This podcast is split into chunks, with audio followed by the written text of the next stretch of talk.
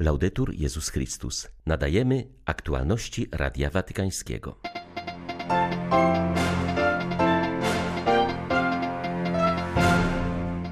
Opublikowanym dziś motu Prio Prio papież Franciszek reformuje sposób działania Opus Dei. W ten sposób dostosowuje kolejne instytucje Kościoła do wymogów Konstytucji Apostolskiej Predicate Evangelium. Sędziowie odrzucili apelację byłego prezesa Banku Watykańskiego. Angelo Caloja trafi na 8 lat do więzienia i zapłaci wielomilionową grzywnę za malwersacje finansowe przy sprzedaży nieruchomości należących do stolicy apostolskiej.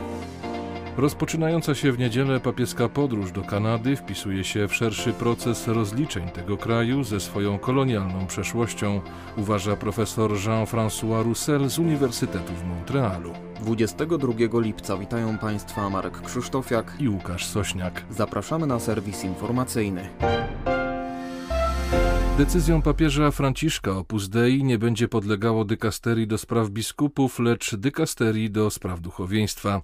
Oprócz tego prałat, który stoi na czele tej instytucji duszpasterskiej, nie będzie już mógł przyjmować godności biskupiej.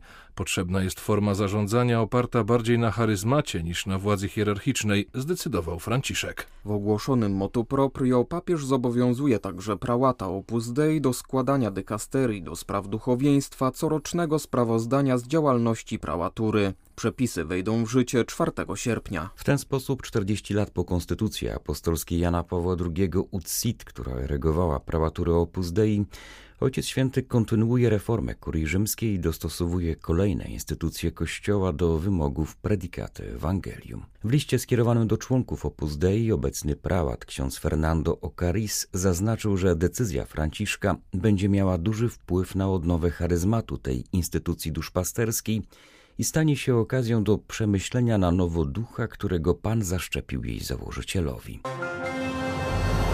Rozpoczynając swą pokutną pielgrzymkę do Kanady, Franciszek jest świadomy wielu niesprawiedliwości, których doświadczają rdzenni mieszkańcy.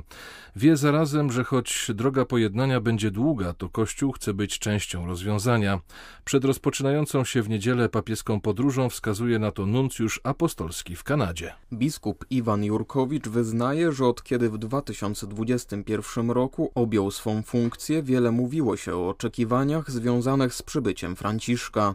Zauważa, że w czasie wielu spotkań z przedstawicielami rdzennej ludności wielokrotnie słyszał, iż obecność i świadectwo papieża mogą być nowym początkiem w relacjach między Kościołem a rdzennymi mieszkańcami tych ziem. Jest to na pewno nietypowa podróż, która wiąże się z ogromną odpowiedzialnością. Nie zabraknie oczywiście celebracji pełnych radości, która charakteryzuje każdą modlitwę, zwłaszcza gdy prowadzi ją Ojciec Święty. Z drugiej strony widać wielką odpowiedzialność wobec opinii publicznej, która niekiedy bazuje na niesłusznych założeniach, które nie zawsze były przedstawiane w swojej złożoności.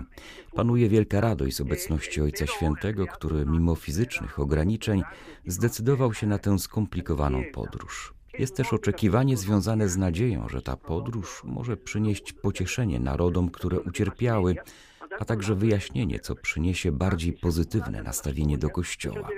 Kościół nadal będzie działał na rzecz promocji ludów tubylczych i nie odcina się od swej odpowiedzialności, która wpisuje się jednak w bardziej globalną odpowiedzialność społeczną. Trzeba pamiętać o odpowiedzialności spoczywającej na rządzie. Świadomy istniejących trudności jestem pełen ufności, ponieważ nawet media zdają się teraz dostrzegać ten potencjał, jaki może mieć wizyta Ojca Świętego. Arcybiskup Jurkowicz wskazuje, że w czasie swej wizyty papież Franciszek cały czas będzie dotykał dramatu wojny na Ukrainie, ponieważ w Kanadzie jest bardzo liczna wspólnota Ukraińców, którzy wyemigrowali do tego kraju w ciągu minionych stu lat. Przyjazd papieża do kanadyjskich ludów tubylczych ma historyczne znaczenie, ponieważ wpisuje się w o wiele szerszy proces rozliczania się Kanady ze swą kolonialną historią. Wskazuje na to w rozmowie z Radiem Watykańskim profesor Jean-François Roussel z Uniwersytetu w Montrealu. Wyjaśnia on, że odkrycie historii szkół z pensjonatem budzi tak wielkie emocje, ponieważ dla wielu Kanadyjczyków był to bodziec do wyjścia z ignorancji, do odkrycia, że w ich kraju wciąż istnieją pierwotni mieszkańcy, a ich historia była naznaczona traumatycznymi doświadczeniami. Profesor Russell przypomina, że utworzenie szkół z pensjonatem wpisywało się w polityczną strategię, której celem było usprawnienie kolonizacji Kanady. Pensjonaty zostały utworzone w tym samym czasie co rezerwaty dla Indian. Rezerwaty miały służyć uregulowaniu tak zwanego problemu Indian, czyli ziemi, na której żyli tubylcy. Jak widzimy, wszystko jest związane z ziemią. Dla tubylców jest to bolesne doświadczenie, doświadczenie wydziedziczenia. Utworzono bowiem rezerwaty, aby uwolnić ziemię od Indian i otworzyć ją na kolonizację. Natomiast szkoły rezydencjalne utworzono po to, by zmienić mentalność dzieci, aby ich wyrwać z tego ducha przywiązania do ziemi, aby się zmieszali z innymi Kanadyjczykami, aby zrezygnowali z koczownictwa, które stanowiło problem dla kolonialistów. A zatem system pensjonatów to jeden z elementów uprzedniego nadużycia, jakim było wykorzenienie tubylców z ich ziemi. Chodziło o to, by zniszczyć podstawę ich tożsamości, bo oni są właśnie ludem ziemi. Sąd apelacyjny państwa watykańskiego odrzucił odwołanie od wyroku byłego prezesa Banku Watykańskiego Angela Caloi oraz prawnika instytucji Gabriela Luzzi, którzy zdefraudowali 16 milionów euro z funduszy Banku Watykańskiego. Winni zostali skazani na karę ponad 8 lat pozbawienia wolności. Oprócz kary więzienia muszą zapłacić grzywnę wysokości 12,5 miliona euro, 5 lat i 2 miesiące pozbawienia wolności oraz grzywnę w wysokości 8 tysięcy euro sąd utrzymał wobec syna Liuzzo Lamberto. Sprawa toczyła się od 2014 roku. Angelo Caloja był szefem JOR w latach 1989-2009. W porozumieniu z ówczesnym dyrektorem generalnym Instytutu w latach 2002-2007 sprzedali po zaniżonej cenie prawie 30 nieruchomości Watykanu w zamian za korzyści finansowe. Według aktu oskarżenia, realizując program dezinwestycji, rozdysponowania dysponowali kwoty pieniężne wysokości ponad 57 milionów euro, z czego 16 milionów zdefraudowali. Do biura promotora sprawiedliwości w Trybunale Roty Rzymskiej należy teraz wykonanie wyroku skazującego oraz odzyskanie części kwot skonfiskowanych na kontach zagranicznych. Ostatniej doby rosyjska armia dokonała zmasowanego ataku rakietowego na Charków. W wyniku ostrzału zginęły co najmniej cztery osoby, a 25 zostało rannych, wśród nich dzieci. Wróg specjalnie celuje w najbardziej zaludnione tereny. Znów naszymi ulicami płynęła niewinna krew.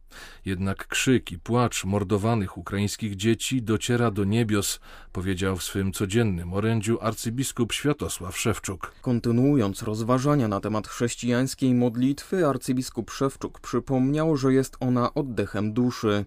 Chciałbym się dziś zatrzymać nad pewnym rodzajem modlitwy, bez którego nie poznamy samych siebie, mianowicie nad rachunkiem sumienia, powiedział zwierzchnik ukraińskich grekokatolików. Mądrość chrześcijańskiej ascezy i praktyka życia duchowego pokazują nam wielką wartość rachunku sumienia, odprawianego na zakończenie każdego dnia. Powinniśmy każdego dnia stawiać w świetle Ducha Świętego nasze myśli, pragnienia i poruszenia serca. Jednakże zanim przejdziemy do grzechów, warto zatrzymać się nad tym, co dobrego zrobiliśmy tego dnia, co dobrego otrzymaliśmy od Boga i naszych bliźnich. To uchroni nas od dostrzegania jedynie złych stron naszego życia i życia innych. Dopiero po przyjrzeniu się dobrym stronom możemy przejść do grzechów, do tego, co nam nie wyszło, co złego zrobiliśmy. Na zakończenie prośmy o przebaczenie i siłę do walki ze złem. Bez rachunku sumienia nie ma chrześcijańskiego życia. Podobnie jak wojownik, aby ruszyć w bój, musi poznać swe silne i słabe strony, tak samo chrześcijanin, by wygrać ze złem, powinien wiedzieć, w czym jest mocny, a gdzie nie domaga i łatwo go podejść. Boże, błogosław Ukrainę. Spraw, byśmy dzięki rachunkowi sumienia każdego dnia pokonywali zło i wytrwali w dobrym aż do końca. do que Xiang. Po pięciu miesiącach wojny na Ukrainie sytuacja materialna jest bardzo trudna, ludzie są także bardzo zmęczeni. Ukraińcy nie tracą jednak ducha i bez nienawiści w sercu modlą się o pokój.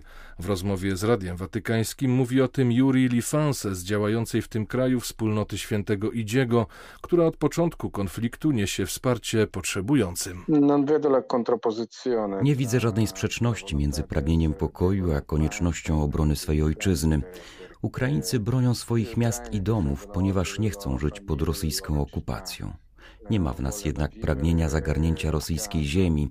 Pamiętam pierwszy dzień wojny w Kijowie. Pierwsze bomby spadły o czwartej rano, a już o godzinie jedenastej cała nasza wspólnota zebrała się na modlitwie o pokój. Ta modlitwa pomaga uspokoić emocje, przezwyciężyć chęć odwetu, pomaga nam żyć dalej w tej sytuacji, ponieważ złość, strach, smutek są czymś naturalnym. To nie jest modlitwa przeciwko nieprzyjacielowi, ale o ratunek i o pokój na Ukrainie. Opłakując swych bliskich, ludzie mówią, że chcą ze wszystkich sił budować pokój, aby nigdy więcej nie było już takich pogrzebów. Wiemy, że bez pokoju nie ma przyszłości. Nie jesteśmy już kościołem triumfującym, jaki znaliśmy w przeszłości, ale kościołem kreatywnym, potrafiącym znaleźć rozwiązania w swej względnej słabości, w swoim ubóstwie, w swojej malejącej sile. Tak kościół we Francji opisuje nowy metropolita Paryża, który zastąpił usuniętego z urzędu arcybiskupa Michela Opetit. W rozmowie z czasopismem La Vie 70-letni Laurent Urlich wyraził przypuszczenie, że Franciszek powierzył mu kierowanie stołeczną archidiecezją ze względu na jego doświadczenie. Jest to już bowiem jego trzecia metropolia. Arcybiskup Ulrich zapewnił, że posiada proponowaną przez papieża synodalną wizję kościoła. Kiedy Franciszek wyraził pragnienie zaproponowania synodalności jako środka dla życia Kościoła, umocniłem się w przekonaniu, że w ten sposób możemy iść naprzód i że Kościół jest zdolny do prawdziwej odnowy, powiedział paryski arcybiskup. Jest on też zadowolony z przebiegu procesu synodalnego we Francji. Jego wyniki świadczą o tym, że katolicy w tym kraju potrafią ze sobą rozmawiać. Zapytany o priorytetowe miejsca obecności Kościoła, francuski hierarcha wskazał na najuboższych, chorych i umierających. Szczególną uwagę powinien też okazywać imigrantom, nie kwestionując jednak uprawnień państwa do regulowania ich napływu. Ale kiedy obcokrajowcy są już na naszym terytorium, to naszym obowiązkiem jest ich przyjąć, dodał arcybiskup Ulrich. Podczas panafrykańskiego kongresu teologicznego poruszony został m.in. temat kobiet w kościele i ich roli w procesie synodalnym. Nie mamy pytać, czy włączać kobiety do rozmowy, bo synod już na to odpowiedział. Teraz trzeba uczyć się praktycznego działania, zaznaczyła Nora Nontera, wykładowca Uniwersytetu Kumasi w Ganie. Członkini panafrykańskiej katolickiej sieci teologiczno-pastoralnej, biorąca udział w kongresie, zaznaczyła, że trzeba wspólnie szukać sposobów, by praktycznie wykorzystywać wkład i mądrość kobiet w misji Kościoła. Kobiety muszą zasiąść przy stole na równi z wszystkimi i rozmawiać rozmawiać, to musi utrwalić się w świadomości pasterzy. Muszą mieć one wkład w procesach decyzyjnych, choć na pewno będzie procesem uwzględnianie kobiet w praktyce życia Kościoła. To przykład idzie z góry. Franciszek włączył kobiety do dykasterii do spraw biskupów. Lokalne kościoły muszą się od niego uczyć pragmatycznego działania. Dlatego z moim kolegą, teologiem, zaproponowaliśmy praktyczne sposoby, by rozwijać w społeczeństwie myślenie w duchu Soboru Watykańskiego i powszechnego kapłaństwach, w które wszyscy ochrzczeni są włączeni. Wszyscy więc, także kobiety, wielu nadal tego nie rozumie. Musimy działać, by ludzie lepiej zrozumieli Sobór, nie tylko świeccy, duchowni także. Wszyscy musimy zaangażować się w świadomy proces zrozumienia jego podstawowych nauk. Były to aktualności Radia Watykańskiego. Laudetur Jezus Chrystus.